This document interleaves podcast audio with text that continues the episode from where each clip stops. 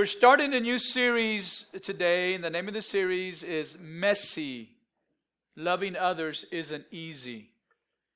And the reason it isn't easy is because relationships in general are messy. That's, that's just the way they are. We're going to see that today, and I don't have to prove this to you. You know that. Relationships are messy, and they're hard, and uh, very often loving others is hard. It's not easy. Yet, what we're going to be learning in this three week series is that God calls us to love others. So we're going to read from Leviticus 19, beginning with verse 15 through verse 18, where we're going to learn how to treat our neighbors. I want to talk to you about how to treat your neighbor. Now, if you live in close proximity to your neighbors, and, and some of you do, you're pretty close to your neighbors. Others, maybe you have a lot of space, and that's good, a lot of space between you and your neighbors. But if you live in close proximity to your neighbors, you probably have some interesting stories to tell about things that have happened in the neighborhood or maybe between you and a neighbor. I remember one day several years ago, we were living in a different house than where we are now, but I went out in the morning and I noticed, uh, saw immediately that somebody had knocked over our mailbox. It was just on, on the ground, completely on the ground. I thought, what happened here? Couldn't figure it out. And so I ended up having to put up another mailbox, and uh, I didn't know how that had happened. I found out later, like probably several months later, talking to a neighborhood girl, high school girl that we knew. And I don't know how that topic came up where I just mentioned, yeah, I had to get a new mailbox or something like that. And she says, oh, that was so and so. Her brother had done that. And, and I guess she thought I knew. Maybe he was supposed to tell me, he never did. And so she was one of those girls that kind of told everything anyway. She was like, oh, yeah, that was so and so. And I was like, really? That was your brother? And she's like, yeah, he, he knocked it over. He backed, he backed over it. I said, well, I never knew that. He never told me. And uh, he was a good kid. He just, I, I, guess he got nervous. I don't know what happened. You know, so that was one of those interesting, awkward uh, conversations. Another time, we were having some work done at our house, and so we had a, a, a dumpster out in front front of the house, the yard, and uh, I found out that one of our neighbors was putting some of his unwanted stuff, like uh, he had put an old bicycle uh, in there, in, just a frame, had put it in there, and some other things. And I was going out there, where's this stuff coming from? And I don't remember how I figured it out, who it was, but I actually went to his house, which is surprising because I'm, I'm not really confrontational, but I actually went to his house and I said, hey, is this your stuff? And he said, oh, yeah, you know, sorry about that. And it's like, well, you know, it's it's really kind of full. I said, actually, if you had asked me, I probably would have said yes. You know, I just wish you wouldn't just take it upon yourself. Oh, I'm sorry, man, and all stuff. So it was awkward you know, but it worked out okay. And not all are, you're going to think that we're always having confrontations with our neighbors. No, you know, we've always had good neighbors. In that same house, there was uh, right next to us an elderly couple, wonderful uh, people, wonderful couple. And uh, in fact, we used to, uh, we used to subscribe to the to the paper, a newspaper, and we'd read it, and then we'd send it over with the girls. The girls were little, send it over to their house, and they'd read it, and we'd kind of keep up uh, with them and check on them. In fact, the girls love to take the paper over. They'd go together. Uh, in front of their house were these two tall trees, like like pine trees, and just right next to each other. And uh, there was just a little bit of room between the trees and their house, the front of the house. So the girls like to go between that area between the trees and the house. They would say, "Let's go through the woods," and they just go. It's just a little spot. Let's go through the woods, and they go that way and uh, and then they they used to love to go because they they would come back with candy. She would give them candy. So uh, one day Lillian told uh, the girls, "You don't have to get any candy. You don't, if she offers you candy, tell them no, thank you. You you don't need any candy and all this stuff." And so uh, the next time they went, Kelly was little, and, and uh, Kelly they gave the gave her the newspaper. Her name was Mrs. Cornell. Gave her the newspaper, and, and Kelly said my mom says you don't have to give us candy, but if you want to, you can give it to us. so I think she got her candy anyway. Uh, yeah, we had we had a, a, a wonderful experience uh, in relationship with, with those neighbors, and re- really with with all of them. Well, the Bible has a lot to say about how to treat your neighbor, but that word neighbor isn't limited to our current modern meaning or modern usage. Today, we consider someone a neighbor who lives in our neighborhood, somebody who lives, you know, close to us, like I said, in close proximity to us. But uh, in the Old Testament, uh, what you're going to read here in a little bit, a neighbor was a fellow Israelite. To the, to the Jews, a neighbor was a fellow Israelite. Uh, but Jesus took that word and he actually expanded the definition of that word to mean anyone that we encounter in life. Like the man that, that the Good Samaritan encountered. Anybody that we encounter in life is our neighbor. So whether they live close to you, whether they work close to you, whether they're in your circle of, of influence or in your network, whatever networks, we all have different networks. If you're a parent and your kids play baseball, then all the baseball parents kind of they know each other, the soccer parents or the school parents or whomever, church, of course.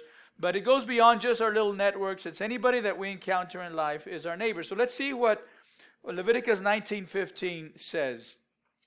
This is from the law of Moses. Do not pervert justice, do not show partiality to the poor or favoritism to the great. So, either way, he's saying whether you're favoring the poor or the great, don't do that. He says, But judge your neighbor fairly. Do not go about spreading slander. Some versions say gossip. Do not go about spreading slander among your people. Do not do anything that endangers your neighbor's life. I am the Lord. Do not hate a fellow Israelite in your heart. Rebuke your neighbor frankly so that you will not share in their guilt. Do not seek revenge or bear a grudge against anyone among your people, but love your neighbor as yourself. I am the Lord. Now, as we look at these verses we've just read from 15 to 18, what do each of these verses have in common? If you just kind of glance at them, what do each of these verses have in common? Well, what they have in common is that they all have the word neighbor in them. They all have to do with how to treat your neighbor. Now, in this section, uh, which actually begins a few verses earlier, I, I just picked this passage because it's representative of the entire section. But this section uh, is taken from the law of Moses. Now, we have to understand that the law of Moses was made up of ceremonial law and moral law and judicial law. Now, some of the things that we see in the book of Levit- Leviticus are part of ceremonial law. I've always uh, thought, you know, when, when I've read through the Bible from beginning to end, the times that I've done that, I always get bogged down in Leviticus. It's all these laws, you know, and I, I kind of struggle to get to get through it. There's, there's a lot of laws, and, and so some of the things that we see in Leviticus are part of the ceremonial law, and they don't extend to us today as part of the church. For example, verse 19 says this You are to keep my statutes. You shall not breed together two kinds of your cattle. You shall not sow your field with two kinds of seed nor wear clothing of two kinds of material mixed together. How many of you here are wearing something that's two types of material mixed together? You're in trouble. Cotton and polyester or something. It says you're not to do it. Well, this doesn't apply to us. That's ceremonial law. That's for the Jews in the Old Testament. In fact, uh, verse 27, just down uh, a little bit, verse 27 says that men should not shave their sideburns. I'm looking around, see who's breaking the law. That was the law of Moses, and that was a ceremonial law. That did not extend, does not extend to us today. And there are other things that, that we read. But what's interesting is in the, in the midst of, of these statutes, in the middle of this ceremonial law, we have some things that are moral law that do extend to us today. Now, how do we know what's ceremonial and what's moral? Well, it's not really hard to tell, but one of the things that, that helps us to, to see what's ceremonial just for the Jews and what's moral that extends to us today is, is that there are, there are things that Jesus took and he brought into the New Testament and he expanded on them. In fact, many times he, he kind of raised the bar on some of those things. Like uh, when he said, You've heard it said, you know, thou shalt not commit adultery. That's the Old Testament. But he says, But I tell you, if you look, even look at a woman with lust, you've committed adultery. So he said, This is the Old Testament. He brought her over and he raised the bar. He said, But I'm telling you this, even by looking, you're committing adultery, by looking with lust. And so uh, there are things that Jesus brought over. Uh, or one of the apostles, Paul or Peter or James, they brought over from the Old Testament and they applied to the church. And, and this is part of the of the moral law. So, as we look at this, and I find that interesting, in the middle of these ceremonial statutes, we have a section that's that's uh, part of the moral law, and this is for us today. So, what do these words say to us today? The words that we read from verse 15 and even beginning from verse 9 uh, to, to verse 18, what do they say to us today? Well, verse 19 eh, or verse 18 is, is like the summary of this section where, where uh, we read, uh, Do not seek revenge or bear a grudge against anyone among your people, but, and here's a summary, love your neighbor as yourself. Love your neighbor as yourself. Jesus quoted that when they asked him, remember the story when they asked him, uh, What is the greatest commandment? And he said, The greatest commandment is to love the Lord your God with all your heart, soul, strength, and mind. And the next greatest, they didn't ask him about the next greatest, but he gave it to them. And the next greatest is similar to this, and that is love your neighbor as yourself. So both of these commandments, to love the Lord your God and to love your neighbor as yourself, are taken from the Old Testament, from the law. And uh, love your neighbors yourself from this verse. So what is this telling us? The, the, the command here is love. And it's very important that we understand that this is what we are called to do, what we are commanded to do, to love our neighbor as we love ourselves. I know you love yourself. You take care of yourself. You got up this morning, you took care of, uh, of getting dressed, of making yourself look the best you could look. I know you love yourself because the last time you were in a group picture, and they showed you the picture, the first person you looked for was you. Because that's what we do. We think about ourselves. That's fine. But God is saying, love others the way you love yourself. And this is very important now. It was important back in the Old Testament, but today in, in contemporary society, today in this culture, it's very important. In fact, I would say that in our current culture of divisiveness and rancor, Loving our neighbor is the most important thing we can do. In our current culture of divisiveness and rancor, loving our neighbor is the most important thing we can do. Being angry with our neighbor, being combative with our neighbor, that, that's what we see. I mean, isn't that what you see when you go on social media or, or even in, in a face to face setting where people are combative with each other, people are aggressive with each other, people are angry with each other, people are, are proud of their stands and against the other person. You know, there are times that the last thing we want to do is to love our neighbor.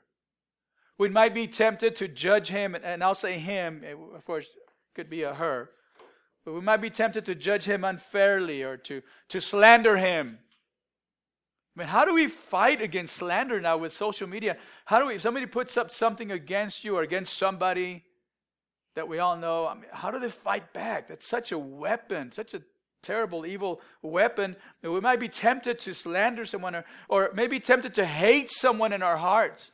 Okay, so I won't say anything, but I hate him in my heart. In my heart, I don't like this person. I don't like these people. We might be thinking about a, a way to get revenge against someone. But all these things are wrong. They're all wrong for God's people. They were wrong for God's people in the Old Testament, and they're wrong for God's people today. We're not called to that. We're called to love our neighbor. We're not only called to love those that look like us and act like us and believe like us, we're called to love anyone we encounter in our lives. Like I said, verse 18, when, when we read that here a few minutes ago, I'm sure it sounded familiar to you because that was, like I said, part of the answer Jesus gave when he was asked for the greatest commandment. But he wasn't the only one who quoted these words. from the Old Testament in his teaching. Paul also referred to them. In fact, Paul said that these words were the fulfillment of the entire law. Read with me, if you would, Romans 13 9. Romans 13, beginning with verse 9. Paul wrote this The commandments you shall not commit adultery, you shall not murder, you shall not steal, you shall not covet, and whatever other commandment there may be are summed up in this one command love your neighbor as yourself. Love does no harm to a neighbor. Therefore, love is a fulfillment of the law. Love is a fulfillment of the law. And everything he said is summed up in the words love your neighbor as yourself. This is what's important. He wrote the same thing to the Galatians. Look at Galatians 5:14. He says, "For the entire law is fulfilled in keeping this one command, love your neighbor as yourself." So all the parts of the law are important to us. We want to keep all the parts of the law, but the fulfillment of them and the understanding of the law comes down to love your neighbor as yourself. This is it. This is it. This is what we're called to do love our neighbor. But there's a problem here. There's a problem. The problem is that loving our neighbor sometimes gets messy, sometimes gets ugly. Love gets messy because relationships are messy. Relationships are messy. How many of you have had problems in your most personal and intimate relationships? You've had problems with your spouse or with your children or with your parents or with your siblings or with your cousins or with your coworkers that you're with every day. You've had some kind of tension there, some kind of conflict there. We all have. We all have. Because relationships get messy from time to time, especially when we try to love unconditionally. And the reason that happens is because to love unconditionally, we have to offer grace. Now, where does grace abound? What does the Bible say? Where does, where does grace abound, abound? Grace abounds where there is sin. So if we're offering grace and love, then we're probably doing it because there's some kind of sin there. If we're having to offer grace, and we're doing it because somebody sinned. And so we're, we're offering grace in the context of sin. Of course, it's going to get messy. We're offering love in relationships you know, in which two, two people that are sinners are trying to live together, we're offering love in the context of sin, of course it's going to get messy. We'd like to keep it all clean. I mean, we think, wouldn't it be great if we had a society where there were no problems? If we had a family that had no problem, if we were a family that had no problems, or if we were a church that had no problems, where everybody always got along, where we never had to deal with sinful situations, where all our relationships were always neat and in order, wouldn't that be great? No, it'd be terrible because it wouldn't be real. It'd be fake. We wouldn't be dealing in reality. That time will come in heaven, but for now, life is messy because sin is messy and relationships are messy. So when we offer love and forgiveness to someone who has sinned, it isn't always applied neatly and in order. And it isn't always received neatly and in order. But the command continues to be love your neighbor as yourself. Now, these verses we've read give us some practical instructions because love is more than a feeling, love is practical. The truth is and the point is this that love is an action, not just an emotion. Love is an action, not just an emotion. James, who, who wrote the book of James, James was a brother of Jesus. Which, by the way, can you imagine being the brother of Jesus? You know, um, what, what is it like to grow up with the Son of God, you know, the, who is perfect. So that was must have been really interesting. But and had he, he came to faith later. He came to be a leader in the church, but he came to faith later. Uh, and maybe that's why, because you know the brothers thinking like, "There's no way he's the son of God. That's Jesus. I, I know him. I grew up with him." Turns out that was the son of God and God.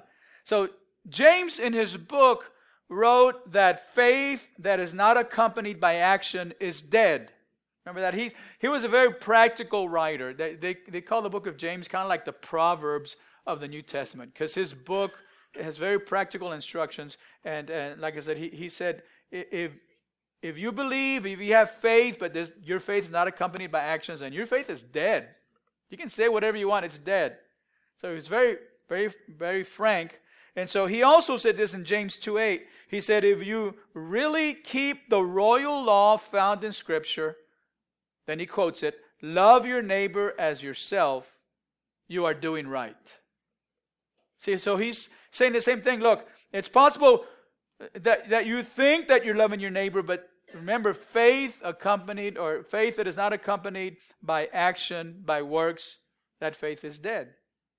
So we may think that because we read about loving our neighbor in the Bible, or because we sing about loving our neighbor, or because we agree, yes, we should all love our neighbor, we think we've actually loved our neighbor, but that isn't true at all.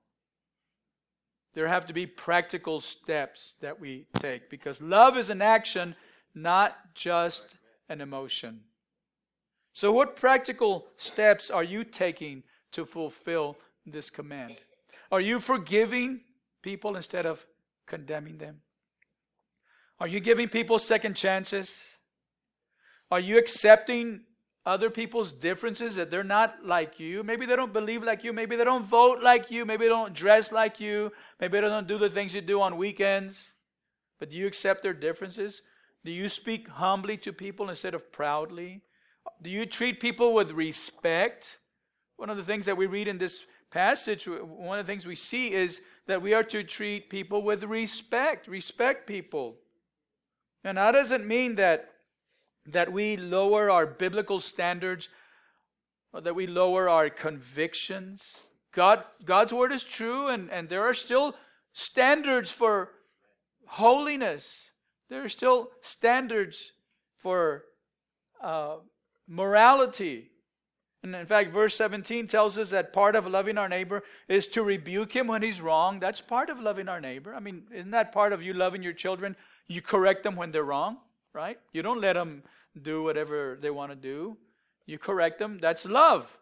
So, verse 17 tells us that, that part of loving our neighbor is to rebuke our neighbor. It says, uh, rebuke your neighbor frankly so that you will not share in their guilt.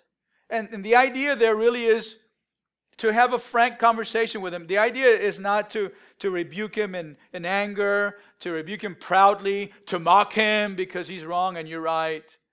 No, the idea really is to have a frank discussion, to keep the lines of communication open with your neighbor. So, uh, yes, we, we want to hold up the standard of holiness in God's Word. I'm not saying that everything goes. No. Sin is still sin, wrong is still wrong. And we need to, to hold up those standards and carry the banner for God's word. But let's find practical ways to love our neighbor. Maybe we can serve them by doing something for them. A random act of kindness. When was the last time you did a random act of kindness for someone? Just bought somebody some coffee. What's this for? I was just thinking about you. Really? What do you want?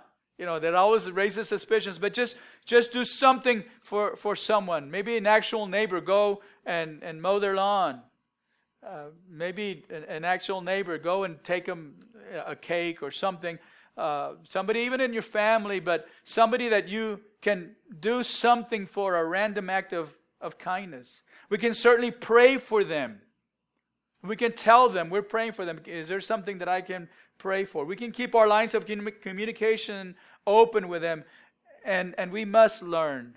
We must learn to offer grace and forgiveness.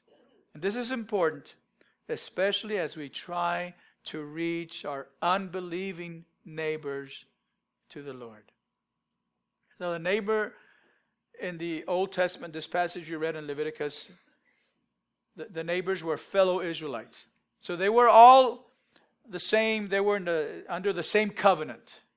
But then, when Jesus brought that teaching over to the New Testament, and when he answered the question, what is the greatest commandment? It's to love the Lord your God, and it's to love your neighbor as yourself. And somebody asked him, well, Who is my neighbor? He told them the story uh, that we now know as a Good Samaritan.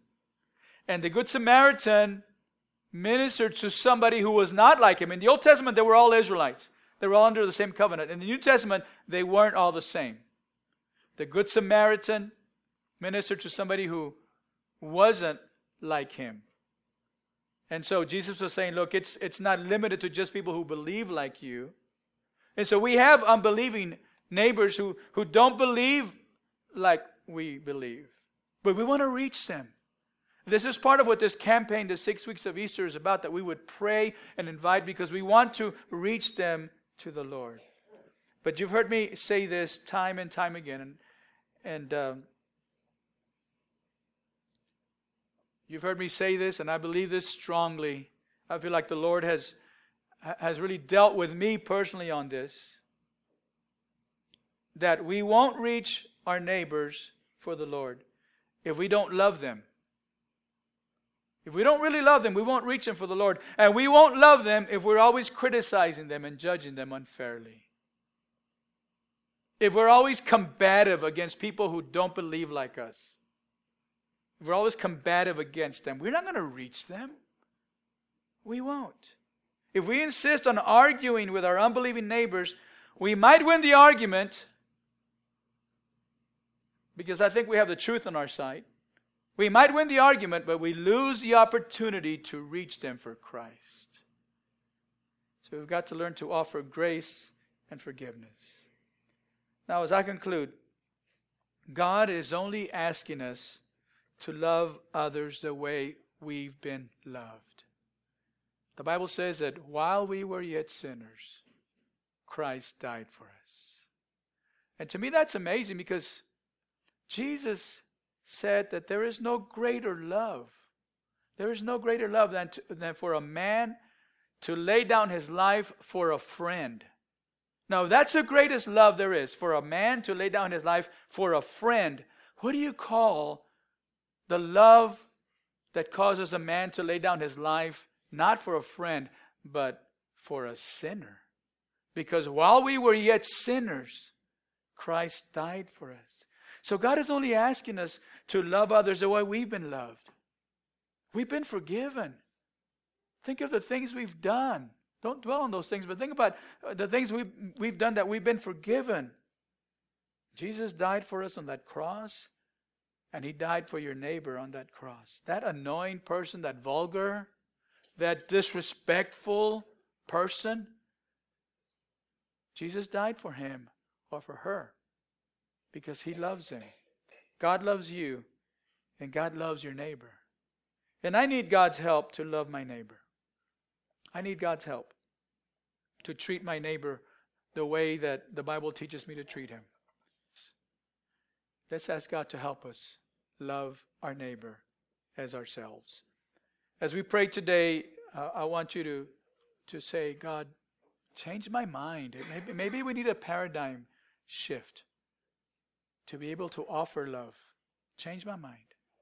Bring to my consciousness the people that I need to love. Bring to my mind the people that I need to offer love. I need to find practical ways to love them and just to pray for them. And if they're the ones that I need to invite, to invite them to come to Easter, because that's love. When you find something good, you want to share it. That's love. So let's ask God to help us do that. Would you bow for prayer? Father, thank you so much for the love that we receive from you every day. While we were yet sinners, we weren't your friends. We had we had no desire to know you, to serve you. While we were yet sinners, you died for us, Jesus. That's love. That's amazing love. forgiveness, the forgiveness of our sins. All those things, Lord, we're so grateful. God, as, as we prayed earlier, there are many people in this world that haven't received the, the new life, the eternal life, the joy, the peace. Their hearts are broken, their lives are shattered. There's desperation, there's pain. They're caught in a cycle of sin, and they know, they know, they know they're caught in a cycle of sin. They're not proud of it. Help us to reach them, Lord. Not by judging unfairly, not by being combative with them, but by loving them, by reaching out to them, by offering our help, by praying for them, by inviting them, by praying with them, by offering grace and forgiveness. Lord, today I want to say to you, today I want to say to you, God, forgive me. Forgive me, God, for lack of love in my life, a lack of concern. Forgive me for thinking about myself more than I think about others. Forgive me for judging people who didn't grow up in church the way that I did and just their lifestyles are different. Forgive me for that, Lord. Teach me.